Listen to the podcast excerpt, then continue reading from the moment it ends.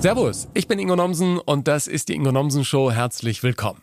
Heute Besuch aus Mainz, Kabarettist Tobias Mann, ein echter Mainzer. Und ohne diese Herkunft behaupte ich jetzt einfach mal, wäre seine Karriere so wahrscheinlich gar nicht gestartet worden. Warum erfährst du hier im Podcast? Du kennst Tobi sicher aus all den bekannten Kabarett-, Satire- und Comedy-Shows des Fernsehens, vor allem aus seinen eigenen, wie zuletzt Mann Sieber im ZDF. Was viele wundern wird, der Mann ist eigentlich Diplomkaufmann, aber er erklärt dir ganz gut, wie es dazu kommen konnte. Und er ist aus tiefster Seele Musiker. Wie viele Gitarren er zu Hause hat, hat mich in unserem Gespräch wirklich überrascht. Genau wie die Frage, die er sich noch vor jedem Auftritt stellt. Warum mache ich das hier eigentlich? Wohl, weil ihm die Bühne mehr Spaß macht als alles andere. Und ich kann das sehr gut verstehen. Wir sprechen über die Arbeit an den Dingen, die andere auf der Bühne begeistern sollen. Wir sprechen über die Musik und die große Kunst der Comedy. Dabei geht es natürlich auch um sein neues Programm Mann gegen Mann, in dem der Kampf gegen und mit sich selbst im Mittelpunkt steht. Dir wünsche ich jetzt viel Freude mit uns. Okay, ladies and gentlemen, open your ears. It's the Ingo Nomsen Show. Grüß dich, Tobi. Hi Ingo. Sag mal, wenn man das Rad der Zeit zurückdreht, wann war für dich so die Initialzündung zu sagen, ich gehe auch auf die Bühne? Oder halb, halb äh, zogst dich hin, halb schubste man dich? Oder wie war das? Oh Gott, ist, ist nicht mit zwei, drei Worten erzählt. Also ich bin ja Mainzer. Und als Mainzer ist es natürlich so, dass du einen Zugang zur Bühne findest über die Fasnacht. Also Karneval äh, heißt es woanders, Fasching, wo, aber bei uns heißt es Fastnacht. Und das sind halt Veranstaltungen in großen Hallen, wo viele Menschen sitzen.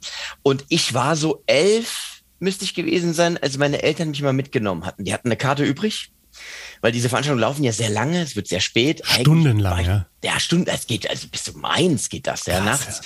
Ja. Äh, und da durfte ich mit, weil diese Karte eben frei war und habe das gesehen, was da passiert, dass da Menschen auf der Bühne stehen, die erzählen was, die Leute im Saal lachen und klatschen und da war für mich, das, das war ein magischer Moment.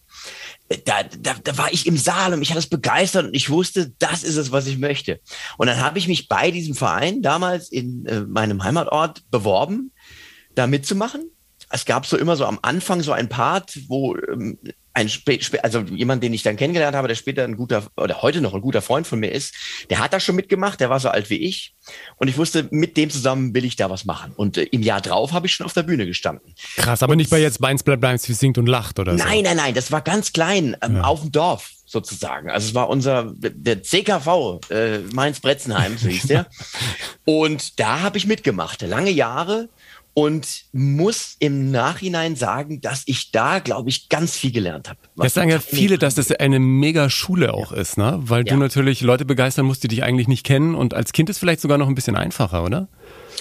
Als Kind ist es ja, ja und nein. Also natürlich ist es so, du hast diesen ach wie süß Effekt, wenn man raus auf die Bühne kommt, ja. Ähm, aber es ist natürlich so ein äh, Fastnachtssaal ähm, ist sehr unruhig, sehr sehr lebhaft und du weißt es ja selber, wenn du mit solchen Bedingungen zu tun hast, ist das nicht ganz einfach auf der Bühne. Aber auch das ist natürlich eine Schule, ja. weil du dann eben auch lernst, mit solchen Situationen umzugehen. Also ich bin da der, der Mainzer, der Mainzer Fasnacht unendlich dankbar, dass ich mich da ausprobieren durfte. Machst du es heute noch? Oder war das als Erwachsener kein Thema mehr? Doch, ich habe das ja sehr lange gemacht. Ich habe ja bis 2005 tatsächlich auf der Fastnachtsbühne äh, gespielt und habe dann war dann auch ein paar Mal bei Mainz bei Mainz wie es du lacht tatsächlich am Ende dabei. Muss man noch mal sagen, das war ja wirklich eine äh, legendäre Show schon zu meinen Kindertagen. Wir äh, sind da Freitagabend immer vor den Fernseher gesetzt worden und dann haben wir gewartet, bis der Eulenspiegel kam oder die waren das die Gonsbach-Lerchen gesungen haben, ein, ein Männergesangsverein. Legendär, ja. Ähm, äh, auch mit sehr sehr lustigen und politisch auch ähm, wirklich Liedern die ans Eingemachte gingen. Also das unterschätzen ja auch viele, diese Ernsthaftigkeit, die hinter der Fasnacht steckt. Ne? Ja, genau, genau. Und äh, das habe ich mitgemacht und dann gab es aber von mir die Entscheidung, die so ein bisschen mit dem Studium zusammenhing. Also ich habe ja studiert und wusste aber das, was ich da studiert habe, will ich beruflich nicht machen. Was war das? Ich habe BWL studiert. fertig und, oder, oder früher? Ich habe fertig studiert, ja, ja. Ich war irgendwann, ich habe so, gedacht, jetzt, Tobi, hast du das so lang gemacht. Also jetzt abbrechen wäre auch blöd. Ja, das war genau und, das gleiche wie mit meinem ja. Journalistikstudium. Ne? Ich bin auch so einer, der dann echt durchzieht, ja, auch wenn es am Ende wirklich ähm, Ja, aber jetzt hast du ja nun durch die, durch die journalistische Tätigkeit, die du auch als Moderator dann zu übernehmen hast, ja da durchaus was gemacht, was irgendwie ein Fundament na, bei dir doch auch. Also ich meine, jeder Künstler, der ein bisschen BWL-Wissen äh, hat, äh, hält sein Geld vielleicht auch ein bisschen ja, besser zusammen. Das ist so die Theorie. Das ist so die Theorie, sag ich mal. Ja. Aber warum hast du es überhaupt gemacht? Dann BWL. Also die Geschichte äh, ist die, ich habe, ich kam aus der Schule raus und wusste nicht, was ich machen soll. Und dann kam ja erstmal der Zivildienst. Also ich habe dann Zivildienst gemacht und für die Zeit war ich unendlich dankbar, weil die mir nochmal so Zeit zum Luftholen, Nachdenken und alles Mögliche. Und ich habe auch echt viel für mein Leben mitgenommen aus dem Zivildienst. Ähm, und danach wusste ich aber immer noch nicht, was ich machen soll. Und dann habe haben so, hab ich so geschaut, was machen meine besten Freunde. Und die haben alle BWL studiert. Es gab ja nur zwei Möglichkeiten, wenn man ehrlich ist damals. Es gab nur Jura oder BWL. Das war das Einzige, was man studiert hat, so gefühlt. Ja äh, BWL haben nun die netteren Menschen studiert, die ich kannte und da bin ich dann mit und bin da so reingezogen worden und habe aber, und das muss man wissen, nebenbei immer noch auf der Bühne gestanden. Also ich habe nicht nur an Fastnacht auf der Bühne gestanden, ich hatte noch eine A Cappella-Gruppe, also ich habe in der A Cappella-Gruppe gesungen wir hießen Acker und Piller. Ja, geiler Name, oder? Geiler denkt Name. man sich am Anfang und spätere Jahre denkt man sich, was haben wir uns dabei gedacht? Ja, ja wenig. Aber äh, und das war gut. Also wir waren so in, in der Region, waren wir relativ bekannt und, und überall, wo wir gespielt haben, kamen Menschen. Hab das aber nie als berufliche Perspektive gesehen, weil wir sind ja, glaube ich, eine ähnliche Generation. Ich weiß nicht, ob du auch mit diesem Spruch aufgewachsen bist um Gottes Willen nichts mit Kunst mache, mach was Anständiges. Ja, ich, ich habe das ja auch in meinem Buch beschrieben. Meine Eltern wollten immer, dass ich äh, Banker werde. Und äh, das hat ja nun nicht geklappt. Aber man wusste damals natürlich in den äh, späten 80ern, Anfang der 90er auch nicht, welches Image die Banker nochmal bekommen würden. Ja, ja ein paar Jahrzehnte später. Also von Heute daher. Mal, du, lieber Künstler. Ja, lieber Künstler. Aber du, das ist lustig. Weißt du, was mein Vater ist? Was? Banker. der hat sich gefreut über den BWLer oder hatte der auch schon eine Ahnung, dass das irgendwie zu nichts führt? also ich glaube, er hat sich gefreut darüber, dass ich BWL studiert habe, aber er hat es, glaube ich, auch schon gespürt, dass ich so richtig glücklich eigentlich nur auf der Bühne bin. Ja. Also als dann letzten Endes ich dann verkündet habe, dass ich nach dem Studium mal versuchen will, da als Bühnenkünstler durchzustarten, war die Familie nicht sonderlich überrascht. Ja. Ist natürlich auch nicht himmelhoch jauchzend begeistert, aber sie haben mir da auch nicht gesagt, um Gottes Willen, mach das ja. nicht. Aber ich bin mit diesem Sporeben aufgewachsen. Ja. Man muss was Anständiges machen. War das dann auch so, dass du an äh, jenem Abend, wahrscheinlich war es ein Abend, oder zu Hause aufgeschlagen bist und gesagt hast, ähm, ja, könntet ihr vielleicht eure Studienunterstützung noch ein bisschen weiterlaufen lassen? Ich mache jetzt Kunst oder hast einfach gesagt, ich versuch's jetzt mal, ich ziehe das durch? Nee, du, es, es war dadurch, dass ich ähm, mit dieser A Cappella-Gruppe äh, getourt bin während des Studiums, äh, konnte ich mir eigentlich da schon ganz gut mein Studentenleben ja. mit finanzieren und habe mich da schon über Wasser gehalten. Und dennoch kam mir nie die Idee, als vollberuf, vollberuflich da einzusteigen mhm. in diesen Bereich. Und erst als ich so gespürt habe, okay, Studium läuft zu Ende, ich habe dann noch mal ein bisschen am Lehrstuhl gearbeitet, habe versucht, ein bisschen Dissertation zu schreiben. Äh, das äh, doch so gut abgeschlossen. Naja, gut. Also ich habe einfach einen Prof gefunden. Ich habe den Marketing-Prof und das hat mich sehr interessiert. Ja. Und da habe ich als wissenschaftlicher Mitarbeiter, konnte ich da einsteigen und habe da so ein bisschen mitgearbeitet. Will das jetzt nicht zu hoch hängen, ja. ja. Aber ich habe mal begonnen mit einer Dissertation, die liegt auf Eis und wird wahrscheinlich auch das ist immer schön. so lange auf Eis liegen, bis ich selber auf Eis liege. Ja. Ähm, und habe dann aber gespürt, ich müsste mir jetzt irgendeine berufliche Perspektive überlegen und wollte das aber auf keinen Fall, was so die Kommilitoninnen und Kommilitonen gemacht haben. Hm. Also die ganze Agenturgeschichten und so weiter. Also nichts dagegen. Wer das machen möchte, gerne. Aber ich habe gespürt, für mich ist das nichts. Ja, also so Beratungsagentur, ne, die irgendwie. Äh, genau Unternehmensberatung, eben auch so viel Büro. Ja. Grundsätzlich Büro war mir auch immer, war nichts für mich. Hm. Und dann kam diese absurde Idee, mein Mensch, warum versuche ich nicht mal mit auf der Bühne stehen? Und dann habe ich erst gedacht, wir machen mit der A Cappella-Gruppe, starten wir vielleicht durch. Kam ganz begeistert in die Probe und habe gesagt, hier Leute, wisst ihr was, lasst uns das doch professionell machen, deutschlandweit. Und habe so gedacht, alle sagen, yes. ja! Und dann war mehr so, ja, nee, also Hobby okay, aber jetzt so beruflich, ah, nee. Ich konnte es verstehen, die hatten alle schon andere Perspektiven, andere Berufs, manche hatten schon auch einen Beruf, hatten auch schon Familie teilweise, ja, und da war die Entscheidung nicht, nicht ganz so einfach zu treffen. Und dann, dann kam das mit der Solo-Geschichte. Also ich mhm. bin im Prinzip äh, Kabarettist, Solo-Kabarettist geworden, weil sonst mit mir keiner auf der Bühne stehen wollte. Äh, du sagst auch Kabarettist ganz bewusst und nicht Comedian, ne?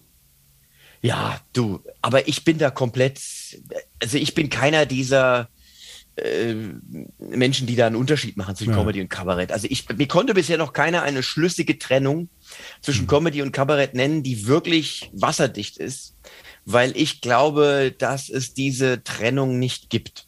Ja. Die gibt es ja auch nur hierzulande, ja, äh, andernorts wird das nicht gemacht. Ja. Vielleicht thematisch, ne? Sagen viele, okay, der Kabarettist ja. beschäftigt sich mit ernsthaften gesellschaftspolitischen Fragen und der Comedian eher mit dem, was beim Bäcker passiert. Aber manchmal kann ja auch das, was beim Bäcker passiert, siehe Brötchenpreis, was sehr politisches sein plötzlich. Ne? Ja, oder was auch beim Bäcker erzählt wird. Aber ich nenne da als Gegenbeispiel halt immer den großartigen Hans-Dieter Hüsch, der ja wenig über Politik gesprochen hat auf der Bühne, sondern viel über Privates und äh, da, der ja auch so ein bisschen die Idee geprägt hat, dass auch das Private politisch ist. Also ich glaube, diese, es bringt doch nichts, darüber zu diskutieren, was ist jetzt Comedy, was ist Kabarett.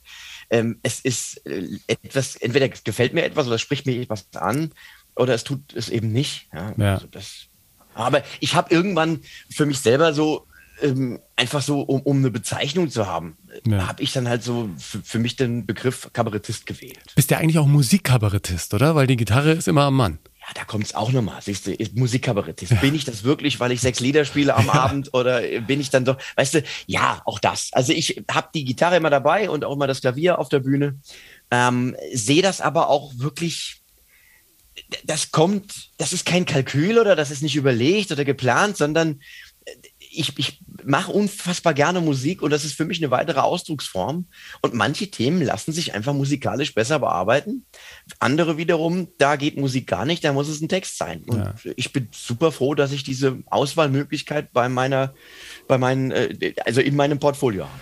Jetzt gab es den Moment, dass die A cappella-Gruppe gesagt hat, nee, wir machen äh, alle einfach so weiter. Und dann hast du gesagt, okay, dann gehe ich alleine auf die Bühne.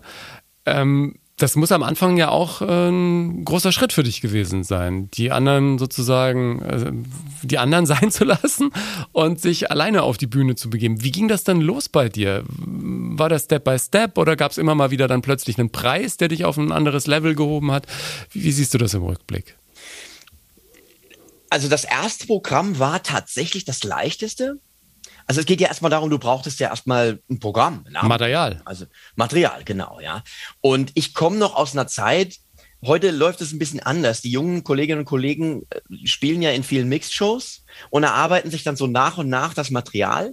Ja. Ich will nicht sagen, dass es das damals noch nicht gab, als ich angefangen habe. Wahrscheinlich gab es das. Ich bin irgendwie, ich bin anders gestartet. Ich habe ich hab, ähm, erstmal ich wollte ein Abendprogramm machen. Das war mein, mein erstes Ziel. Das war meine erste Amtshandlung, ein Abendprogramm zu schaffen, 90 Minuten. Und das war verhältnismäßig leicht, weil ich ja auch äh, über Fastnacht und was ich sonst noch so auf der Bühne gemacht habe. Ich habe noch in der Band gespielt, äh, ich war in der Schulband gewesen vorher und so. Also ich habe ganz viel auf der Bühne gestanden, immer auch schon mein eigenes Zeug so einfließen lassen und hatte dann so einen Sack voll Material schon da stehen. Ja den ich, wo ich das Beste rausgenommen habe, hatte dann so ein Skelett eines Programms, habe das dann ähm, angedickt, habe da Fleisch auf die Knochen gemacht und dann ist dieses Programm so ein bisschen aus den ganzen Jahren Bühne entstanden. So sehr organisch am Anfang, ne? Ja, absolut organisch. Und dann hatte ich dieses Programm, habe das getestet, hier ein bisschen weiter weg von Mainz. Ich wollte nicht direkt in Mainz erstmal mit dem Krempel auf der Bühne stehen. Keine Kumpels in dem Zuschauerraum. Ja, genau. Das willst du auf gar keinen Fall. Also, dass irgendjemand, den du kennst, dann da sitzt. Und dieser Probelauf lief auch gut. Äh, war die kleine Kunstbühne in Saulheim, war das? Weiß nicht, ob du das kennst. Nee. Äh, gibt es mittlerweile auch nicht mehr. Ganz, ganz bezauberndes Theater, wunderbare Betreiber. Und das lief auch gut. Und dann äh, die Ochsentour.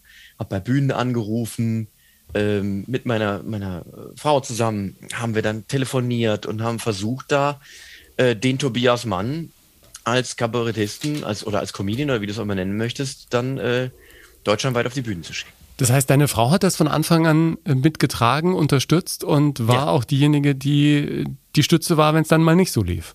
Ja, ja, klar. Also das, das ist sie heute noch. Nur wir haben damals gemeinsam versucht, das Management zu machen.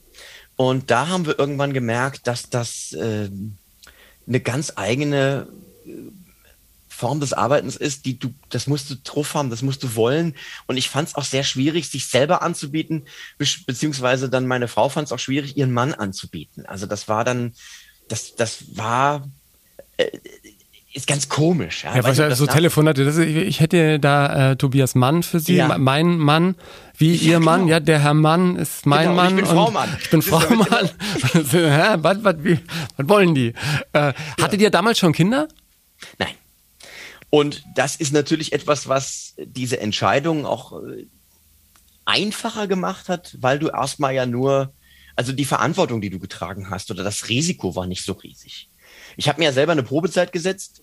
Ich habe gesagt, wenn es nach einem Jahr nicht zumindest möglich ist, dass ich äh, meinen äh, Teil an der Miete tragen kann, dann müsste ich mir irgendwie was anderes überlegen. Ja? Ich weiß nicht, wie war es denn bei dir? B bist du den Weg gegangen, ähm, ein Programm zu schreiben komplett oder bist du auch den Weg gegangen, eher so die die, die Bits äh, so zu testen und, nee, ich, ich, ich, kann das ja jetzt mal äh, in aller Ausführlichkeit nochmal noch mal kurz zusammenraffen.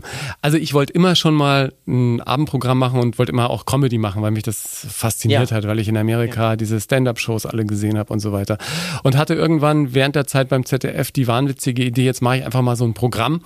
Und dadurch, dass ich natürlich irgendwie beim ZDF war und auch viele kannte, gab es natürlich ein paar Menschen, die gesagt haben, ja, dann äh, stell dich doch mal hier auf die Bühne und mach mal. Und dann äh, hat mir Manes Meckenstock, den du vielleicht auch kennst, ja. gesagt, ja, dann komm doch mal, hier im Kurhaus machen wir mal einen Abend.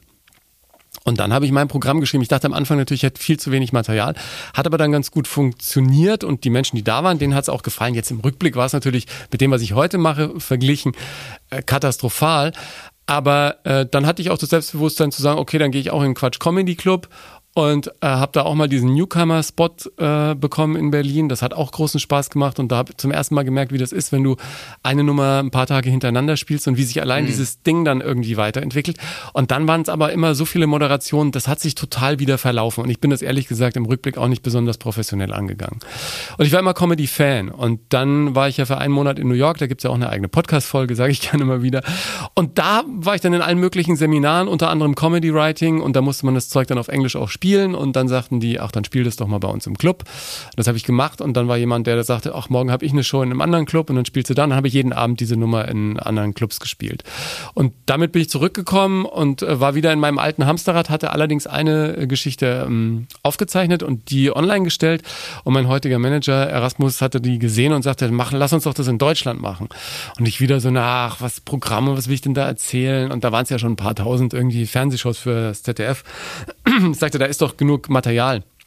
Und dann habe ich ein bisschen zusammengeschrieben und dann aber auch angefangen, äh, wirklich einzelne Parts nochmal auszuprobieren. Und ich gehe auch heute noch super gern äh, in, in Mix-Shows oder auf Open Stages und, und probiere einfach Sachen aus. Und ich merke, wie sich jetzt im Zuge eines abflauenden äh, Coronas in diesem Sommer und im Zuge von mehr Auftritten vieles auch nochmal rund spielt sagen ja Kolleginnen und Kollegen immer wieder.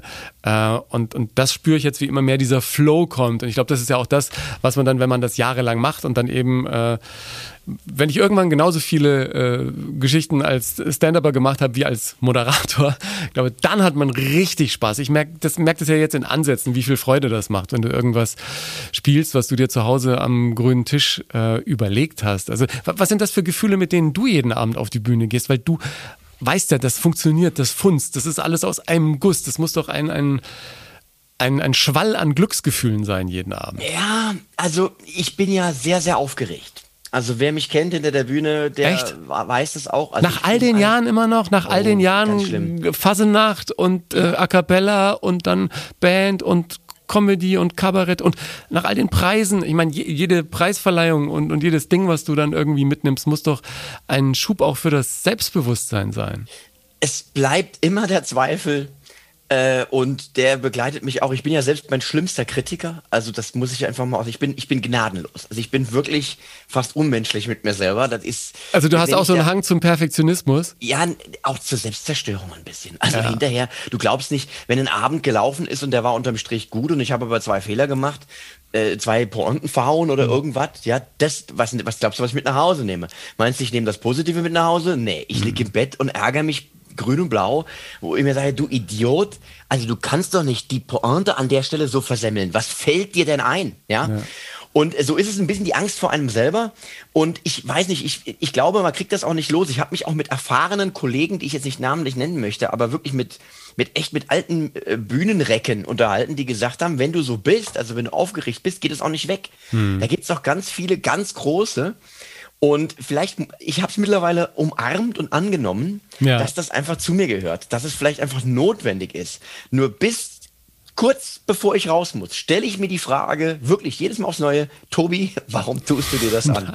Ohne Witz. Das, ich, So ich kann mir das gar nicht, ich kann mir das gar nicht vorstellen. Bei mir, ich sage das ja immer wieder, es ist wie so ein, wie so ein Rennpferd. Ich habe dann eher so ein Adrenalin drin und äh, klar ist es irgendwie auch so ein Sprung ins Ungewisse, aber irgendwas, was man dann ähm, schon auch genießt, weil ich glaube, du merkst ja, auch du merkst doch dann relativ schnell, wenn du zwei Schritte auf die Bühne machst, das wird ein cooler Abend, oder? Ja, aber andererseits muss man auch sagen, du merkst auch relativ schnell, wenn, wenn du auf die Bühne gehst und du spürst, oh, das wird heute Arbeit.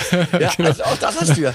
Weil, du, du, was man ja nicht verleugnen kann, ähm, und was man auch sagen muss, das Interessante, was du gerade beschrieben hast, wenn man die gleiche Nummer an mehreren Abenden spielt. Ist immer anders, ne? Ich habe ja auch im Quatsch Comedy Club immer äh, mal wieder die Rutsche gespielt. Also Donnerstag bis Sonntag war das damals in Berlin beispielsweise.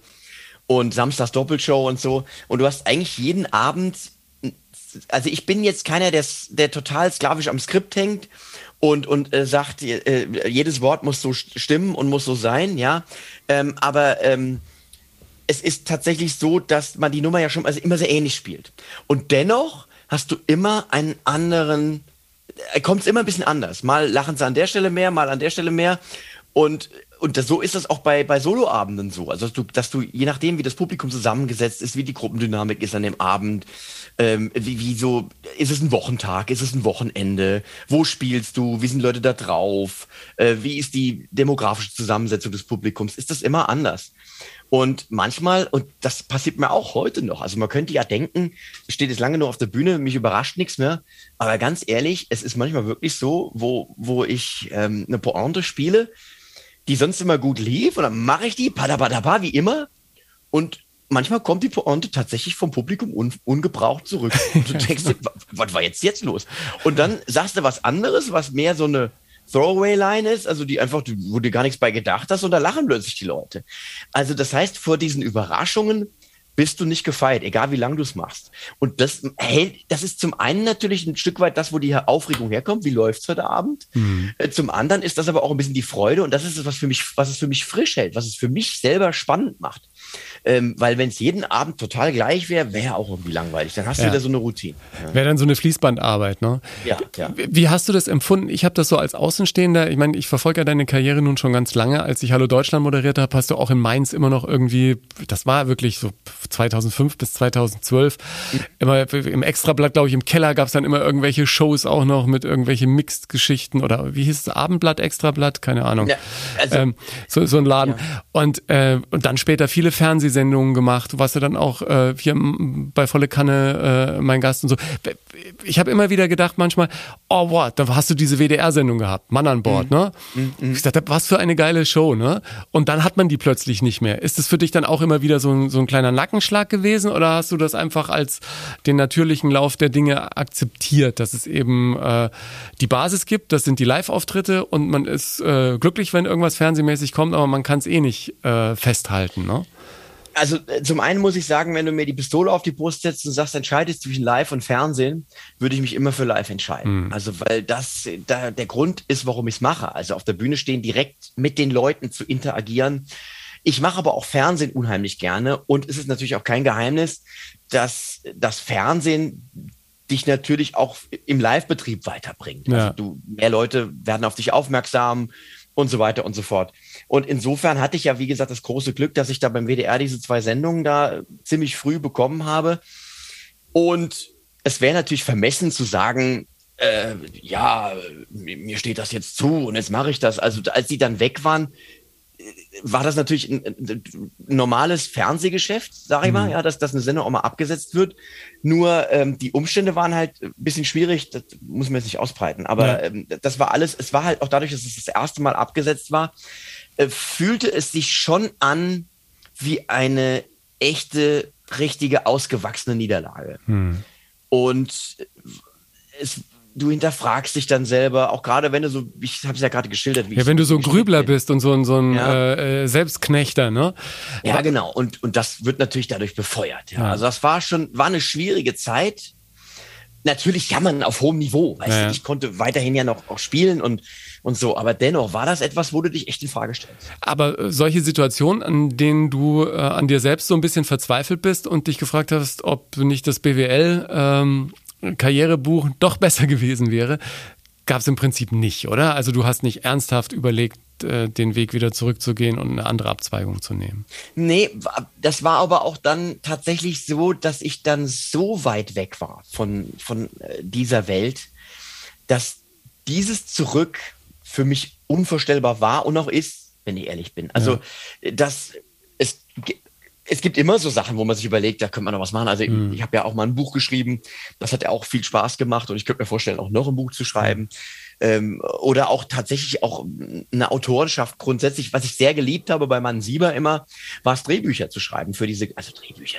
Für die auch- Sketche und so, ne? Die Sketche, also so kleine, kleine äh, Skripts für die, für die Sketche, die wir äh, gemacht haben. Das, das fand ich toll. Und ich habe ja auch sehr genossen, diese Musikvideos zu drehen, die wir immer gemacht haben bei, bei Mann Sieber. Das war ja mein, mein Steckenpferd, dass, dass wir zu einem aktuell politisch brisanten Thema dann eben auch Lieder gemacht haben mit entsprechendem Video. Und ZDF hat ja da wirklich auch keine Kosten und Mühen gescheut, um das äh, richtig cool in Szene zu setzen. Ja. Und das sind alles Dinge, die ich mir vorstellen könnte, die ich tue, noch neben der Bühne oder auch mal eine Zeit lang ausschließlich und dann wieder Bühne. Aber Bühne muss irgendwie immer sein. Ja. Also ich glaube, ohne wäre ich unglücklich. Hast du irgendwelche Vorbilder im Kopf gehabt, als du gestartet bist? Oder war es eher so ein Konglomerat an äh, bestimmten Parts von bestimmten Menschen, die du bewundert hast, wo du sagst, das ist so mein eigenes Puzzle und mein eigenes äh, Portfolio an der Person, die ich auf der Bühne sein will? Ja, Vorbilder ist, ist ein Wort, ähm, was ich schwierig finde, weil das ja immer so ein bisschen danach klingt, dass man dann irgendwie jemandem nachgeeifert Ja. hat. Aber es war, wie du es beschrieben hast, so, ähm, es gab so bestimmte, es gab Künstlerinnen und Künstler, die einen angeregt haben. Also wo man so gesehen hat, was geht, was man machen kann, äh, was für Möglichkeiten es gibt, die man vielleicht vorher noch nicht gesehen hatte. Und es gibt natürlich sowas wie wie so eine humoristische so Sozialisation, die ich durchlaufen habe. Also als ich aufgewachsen bin, war das dann so Heinz Erhardt, der mich fasziniert hat, schon sehr, sehr früh, so mit sechs, sieben Jahren. Äh, den kennen vielleicht viele jüngere Menschen gar nicht mehr, ja.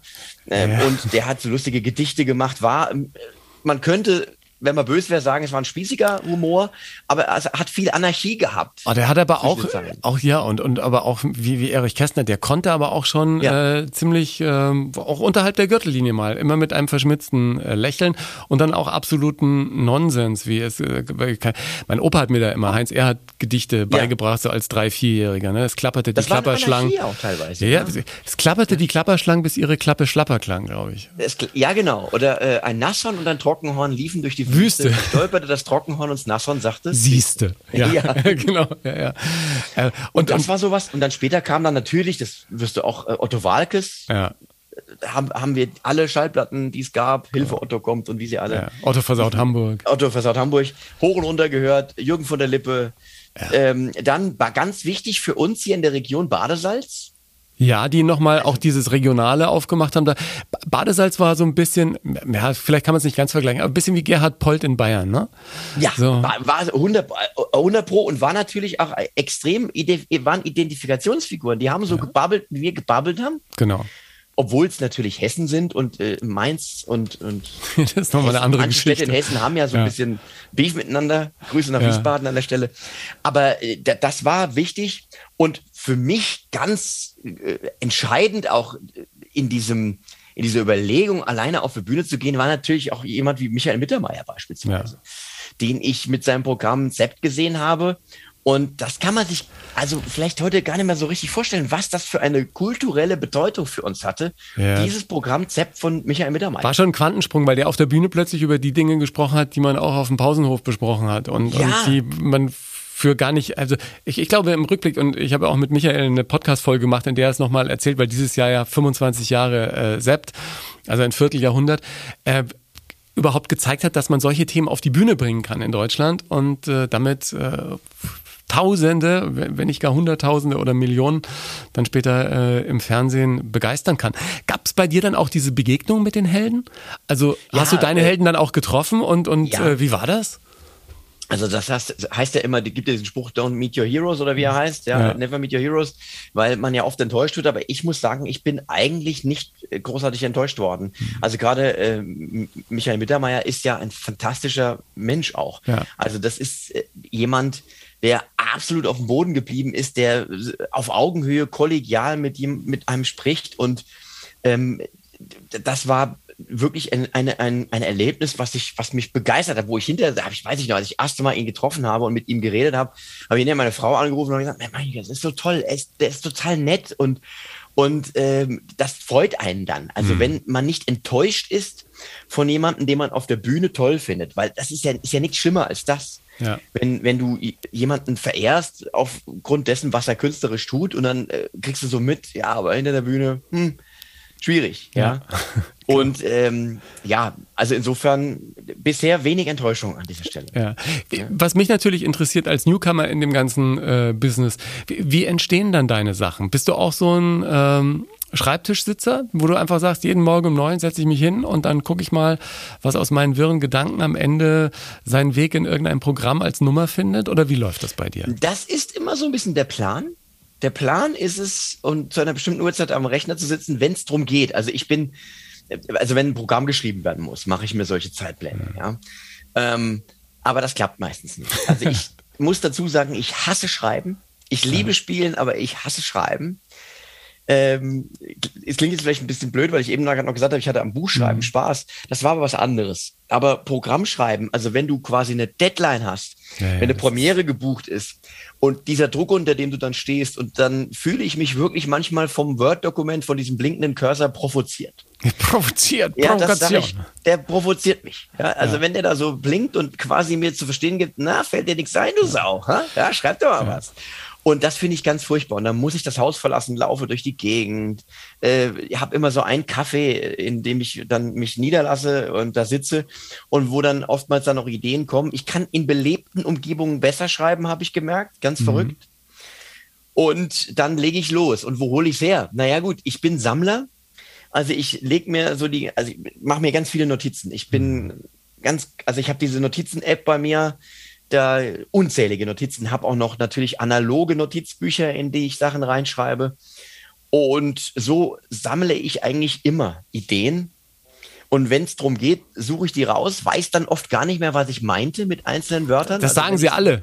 es ist so. Da Ja, steht ja, dann da ich kenn's. Dunstabzugshaube, äh, grünes Auto, Gummiwurst. Und Ja. du denkst dir, was hast du denn damit gemeint? Ja. Und manchmal regt das dann aber auch wieder die Fantasie an. Ja. Ja.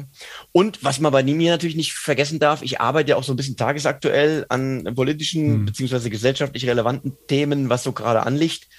Und da gehört natürlich ein intensives Newsstudium so ein bisschen dazu. Was, was läuft gerade, was passiert gerade? Und da kommen natürlich dann automatisch dann eben auch so Gedanken raus, die man dann eben auch ins Programm einfließen lässt. Und ich aktualisiere ja ständig. Das also mein Programm verändert sich ja permanent. Natürlich hauptsächlich diese aktuellen Teile, ähm, weil ich es natürlich anpasse an das, was passiert. Klar. Und äh, gitarremäßig, wie oft übst du? Du hast mir im Insta Live erzählt, dass du in jedem Zimmer zu Hause eine Gitarre hast. Wie viele Gitarren Ja, hast also- du denn? In den Zimmern, in denen ich mich aufhalte, äh, viel stehen immer welche, dass ich direkt dazugreifen kann und spielen kann. Ich habe sehr viele. Ich habe zu viele Gitarren. Ja. Ähm, also ich müsste überlegen, ah, ich habe, weiß ich nicht, ich glaube äh, 25 E-Gitarren Was? und äh, äh, irgendwie, weiß ich nicht, 15 oder 16 akustische. Also du brauchst ja einen Lagerraum nur für Gitarren und Ja, Musikequipment. Es ist, es ist tatsächlich auch ein bisschen blöd, weil eigentlich äh, tust du der Gitarre ja Unrecht, wenn du sie nicht spielst. Ja, die muss gespielt ich, werden. Ja, ich spiele ganz viele nicht, aber wenngleich ich sagen muss, dass ich halt wirklich meine, meine besten Stücke, die hängen hier tatsächlich in meinem Studio an der Wand und die, auch die immer spielbereit, mit Ja. Gurt und äh, Gestimmt? Seiten, ja, stimmt, verstimmen sich halt dann immer, Ja. wenn sie da hängen, äh, je nach mehr oder weniger. Aber mach immer frische Seiten drauf ab und an, dass da nichts äh, anbrennt. Aber ähm, das ist so ein bisschen hm, meine, meine dunkle Seite, dass ich Gitarren sammle. Ja. Sag mal, wie alt ist dein Nachwuchs? Zwölf, Zwölf. Äh, Mädchen oder Junge? ein Junge. Spielt er schon Gitarre? Der spielt Gitarre, aber ihm geht so ein bisschen wie mir, er übt nicht gern. Also, äh, Das kenne ich auch. Aber ich glaube, das ist, sobald er in der Band anfängt, wird er üben, damit er auf der Bühne äh, nicht, nicht äh, Ablust, sage ich jetzt mal, irgendwie Ich- ganz salopp. Dieser Ja? Spruch, ein gutes Springpferd springt nur so hoch, wie es muss, Ja. ist auch, glaube ich, stimmt bei mir auch. Also ich äh, hab, bin kein guter Gitarrist. Ich bin so ein Feldwald- und Wiesengitarrist. Ich kann mich ganz gut begleiten, das passt auch alles. Hm. Aber ich lerne immer nur das.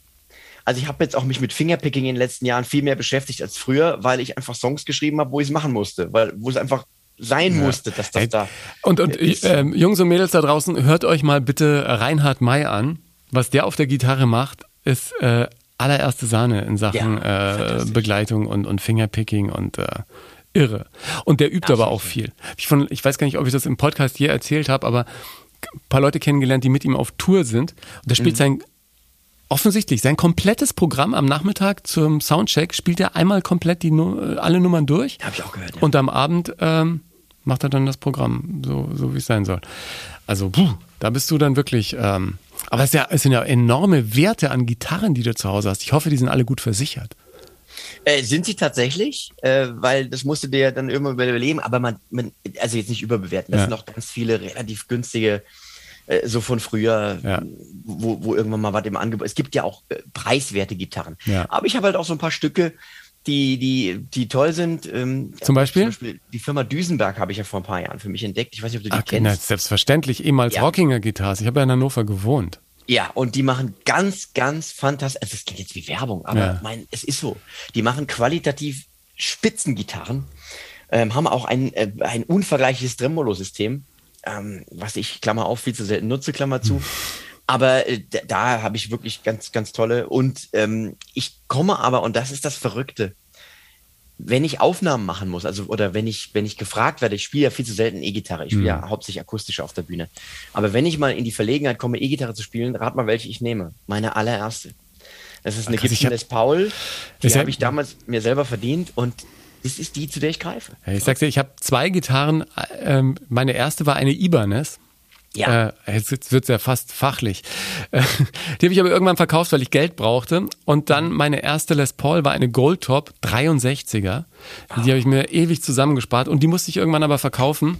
Nein! Weil Onkel Ingo ja auch sein Studium selber finanziert hat und so. Und irgendwann gab es einen Engpass und dann musste die weg. Aber ich habe noch eine Sunburst, die ist glaube ich 59 mit P90 Pickups, wenn ihr das was sagt. Die ist auch ganz Ja. äh, fantastisch. Das so. Sunburst auch. Und eine meiner ersten ähm, Teles, die habe ich auch noch.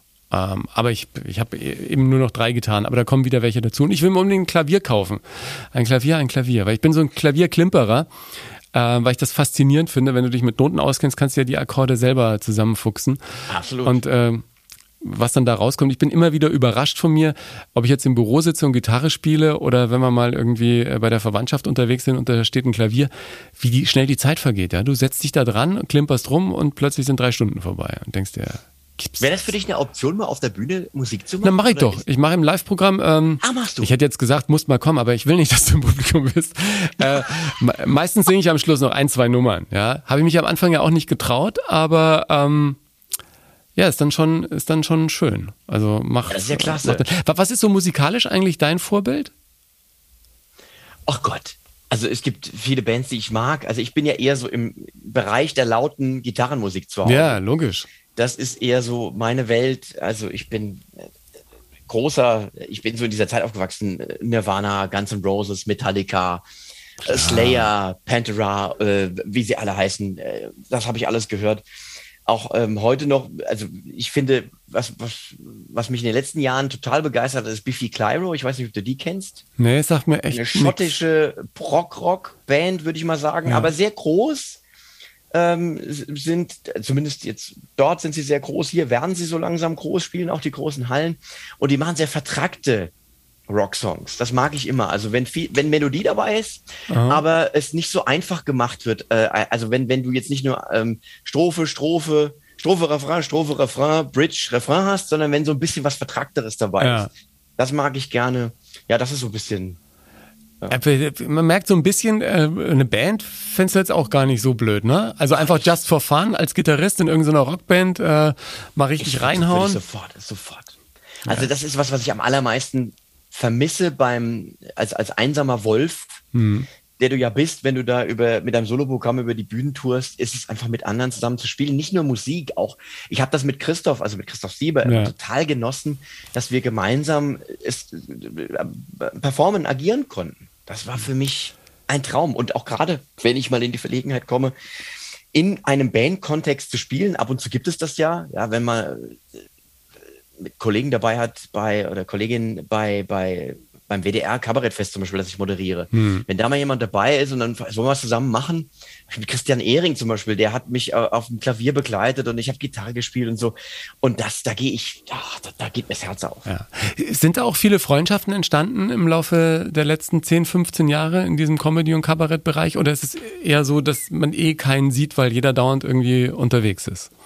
Nee, also ich, ich finde das schon. Es ist eine sehr das, das klingt jetzt, als sei es gelogen, aber es ist wirklich eine sehr, sehr nette Szene. Mhm. Zumindest das, was ich, ich kennengelernt habe. So erlebe also, ich das ehrlich gesagt auch. Ja. ja. Also es ist, es gibt da andere Kunstszenen, wo mehr Hauen und Stechen ist. Natürlich gibt es ja auch mal das eine oder andere böse Wort oder sowas, aber was ich so erlebt habe, auch gerade so jetzt Quatsch Comedy Club Mixed Shows hinter der Bühne, Backstage und so, ist es doch eher kollegial nett. Und natürlich sind so äh, nette Bekanntschaften, auch Freundschaften entstanden. Es gibt Leute, mit denen ich regelmäßig Kontakt habe, mit denen man sich austauscht. Und ähm, was man nicht vergessen darf, was auch immer toll ist, ähm, selbst wenn man sich jetzt irgendwie mal monatelang nicht gesehen hat, gibt es einfach das Treffen mit manchen Kolleginnen und Kollegen. Das ist dann so herzlich wieder, als hätte man gerade gestern noch zusammengesessen nach einer Show. Ja? Bisschen wie also, Klassentreffen. Ist wirklich. Also ist wirklich so. Und auch das ist etwas, was ich sehr genieße und wo ich dann auch mal sehr lange sitzen kann. Ja. Nach einer Show. Gehst du jetzt im Sommer eigentlich auch auf ein paar Festivals als Fan und guckst dir ein bisschen Mucke an oder hast du kaum ich, Zeit dafür? Ich äh, habe tatsächlich jahrelang im Rock am Ring bzw. Rock im Park besucht, aber das hat dieses Jahr nicht geklappt. Nächstes Jahr habe ich mir das aber unbedingt wieder vorgenommen. Und ja. äh, dadurch aber, dass die, durch diese ganzen Verschiebungen jetzt ist mein Kalender ultra voll, hm. weil wir alle Veranstaltungen jetzt ja irgendwie, die verschoben worden sind in den letzten Monaten, jetzt irgendwie in dieses Jahr reinpacken mussten. Und da bleibt nicht viel Zeit. Ja. Aber nächstes Jahr bin ich wieder im im Schlamm wahrscheinlich Fest, am Ja, ich will auch irgendwie äh, wieder nach Wacken, aber dieses Jahr wird es leider auch nichts. Ich hoffe, ich hoffe nächstes. Dein Sohnemann geht der dann auch noch mit, wenn Papa spielt, oder findet er das cool oder ist er da völlig außen vor? Ja, das, das Lustige ist, das ist für ihn, ihn so normal, dass es schon wieder langweilig ist. Also mittlerweile ist das so, dass er da früher fand er das ganz toll, wenn er beim Soundcheck mal auf die Bühne ja. durfte und hat dann mal ins Mikrofon reingesprochen oder so. Da gibt es auch ganz bezaubernde ja. Videos, wo man natürlich dann als, als äh, Bühnenkünstler Vater denkt, ach, ja. guck mal da, das ist der Weg. genau. Da ist es schon vorgezeichnet. Du, du, wenn der BWL studieren will, sagt Vater irgendwann, nein, bloß nicht, ja. Ja, ja, ja, aber mittlerweile ist das so, dass er das als relativ normal empfindet und dann eben auch eher sagt, ach, da bleibe ich lieber zu Hause und spiele Computer. Ja. Das ist also, Computerspielen ist momentan interessanter als alles andere. Ja. Leider auch als Schule. Aber die Phasen hatten wir alle. Äh, ja, das stimmt. Du sagst, du hast noch einen Freischuss jetzt, was den besten Song der Welt angeht. Als wir Insta Live gemacht haben, hast du mir schon einen mit auf die Liste gegeben. Ähm, was, was, darf ich denn noch mit auf die Playlist äh, packen, die es auf Spotify gibt? Der beste Song der Welt. Gibt es da noch eine Nummer? Ich gebe dir drei. Na, nein, nein, eine. Bitte eine. Ein, Echt, hör auf. Sonst machen, sonst machen Was jetzt alle irgendwie. Was einen gegeben? Sonst machen? Äh, ähm, ich glaube ja. Ja, ja, ich glaube Gimme Shelter. Okay, dann gebe ich dir jetzt was von Biffy Clyro. Und zwar von Biffy Clyro gebe ich dir. Was gebe ich dir von Biffy Clyro? Das ist jetzt so eine Sache. Was massenkompatibles hätte ich jetzt fast gesagt, aber. Also was ein bisschen eingängiger ja. ist. Aber die, die Nummer soll natürlich aber auch was mit dir zu tun haben, aber wenn das eine ist, wo du sagst, jawohl, die Nummer ist. Äh Dann äh, würde ich sagen Mountains. Mountains. Mountains von Biffy Clyro. Ich, not, ich notiere mir das. Wie schreiben die sich? B-I-F-F-Y. Ja. Und dann C-L. Ja. Y-R-O. YRO. Ich finde das. Ich finde das und pack das und pack das auf die Liste. Und du äh, gehst jetzt weiter äh, fröhlich durch die Lande mit Mann gegen Mann. Das äh, muss ich ehrlich sagen, wenn ihr das Plakat mal ähm, googelt, das ist ja sehr ähm, Sehr kämpferisch. Ich habe ich hab noch eine, ich hab eben eine andere Idee. Was? Nimm, nimm Mountains weg. Ja. Äh, mach Many of Horror heißt das Lied. Many- das ist eigentlich das ist eigentlich das Opti- Optimum. Ja, genau. Okay, Many of Horror. also wie viel Ja, ja, Many das, und dann off. das kann ich Horror. gerade noch, das kann ich gerade noch schreiben. Lyro, genau, genau. Ja. Nee, äh, dein, dein Plakat, das sieht ja sehr, Ja. ähm, Martialisch. ja, so ein bisschen, oder? Du blutest und ähm, es ist ein ewiger Kampf, Mann gegen Mann. Ja. Also das ist entstanden natürlich in der Zeit der Pandemie, wo ich Ja. viel alleine mit mir selber zu Hause war und auch dann so tatsächlich mit mir selber in, in den Dialog gegangen bin und mich halt auch besser kennengelernt habe, als ich mich hätte kennenlernen wollen. Und so innere Konflikte eben ausgefochten habe. Ja, man also ich, ich beschreibe es auf der Bühne natürlich ein bisschen pointierter, als ich das jetzt tue. Aber es ist so, wenn du eine Sache sehr, sehr lange, sehr regelmäßig, sehr äh, routinemäßig machst, auch wenn natürlich viel Abwechslung in dem Beruf drin ist, hinterfragst du sie irgendwann nicht mehr, sondern du machst sie einfach. Und in dem Moment, wo du sie nicht mehr machst, weil es halt nicht geht aus bestimmten Gründen, dann fängst du wieder an, drüber nachzudenken, warum machst du eigentlich, was du machst? Und das hat bei mir so, hat mich so ein bisschen in, ja, in, in Dialog mit mir selber geworfen, der manchmal sehr ernsthaft war, sehr, sehr nachdenklich stimmte. Und so war ich so hin und her gerissen. Es war ein Kampf mit mir selber, auch tatsächlich das neue Programm zu schreiben in dieser Situation. Ja, so wenig, wenig Inspiration um mich herum. Äh, alles sehr monothematisch in der Welt. Jeder hatte so se- seine ganz eigene Krise. Und in dem Moment einfach ein humorvolles Programm zu schreiben, habe ich als extremen Kampf noch extremer als sonst empfunden. Und das Spiegelbild dessen war, was da jetzt bei rausgekommen ist. Naja, gerade wenn man dann auch selbst so perfektionistisch äh, immerhin die Armbeuge husten, ne? Das Ja, ganz wichtig. immer noch, siehst du. Verinnerlich. Nein, das ist äh, wirklich gerade, wenn man so perfektionistisch ist, dann kann dieser Kampf mit sich selber äh, schon manchmal echt ans Eingemachte gehen. Das Gute ist nur immer, wenn man gegen sich selbst oder mit sich selbst kämpft, äh, am Ende gewinnt man immer. Das ist richtig, genau. Also, Das- äh, der Sieg ist sicher. Ja, Das ist sicher, genau. Tobi, ich danke dir ganz herzlich, ja, für diesen wunderbaren Podcast Jo, ich und äh, ich, Ingo. ich freue mich auf bald und dann ähm, sehen wir uns mal vielleicht auf einer Bühne in Ihrer Nähe wieder, ja? ja, ich komme vorbei und dann höre ich mir an, was du da singst. genau. Ciao, servus. Tschüssi. Vielen Dank fürs Hören heute. Ich freue mich, wenn du jetzt auf Apple Podcasts oder Spotify, wenn du es noch nicht gemacht hast, eine ehrliche Bewertung abgibst. Das erhöht die Sichtbarkeit dieser Show. Wenn du mehr zu meinen Interviewpartnerinnen und Partnern im Podcast wissen und tiefer in die Themen eintauchen willst, in den Shownotes gibt's zu jeder Ausgabe eine ganze Menge Links. Folg mir auf Instagram oder Facebook, teile den Podcast mit deiner Community und anderen, denen er gefallen könnte, poste dein Feedback unter den Beiträgen zur Folge oder schick mir einfach eine Nachricht. Wenn du Lust hast, schau gerne auch in mein Buch Hilfe, ich bin zu nett rein, in dem ich meine Entwicklung der letzten Jahre beschreibe, raus aus der Nettigkeitsfalle, rein in ein ganz neues Leben. Die Playlist zum Podcast gibt's auf meinem Spotify-Kanal, heißt der beste Song der Welt. Dir alles Gute und bis zum nächsten Mal.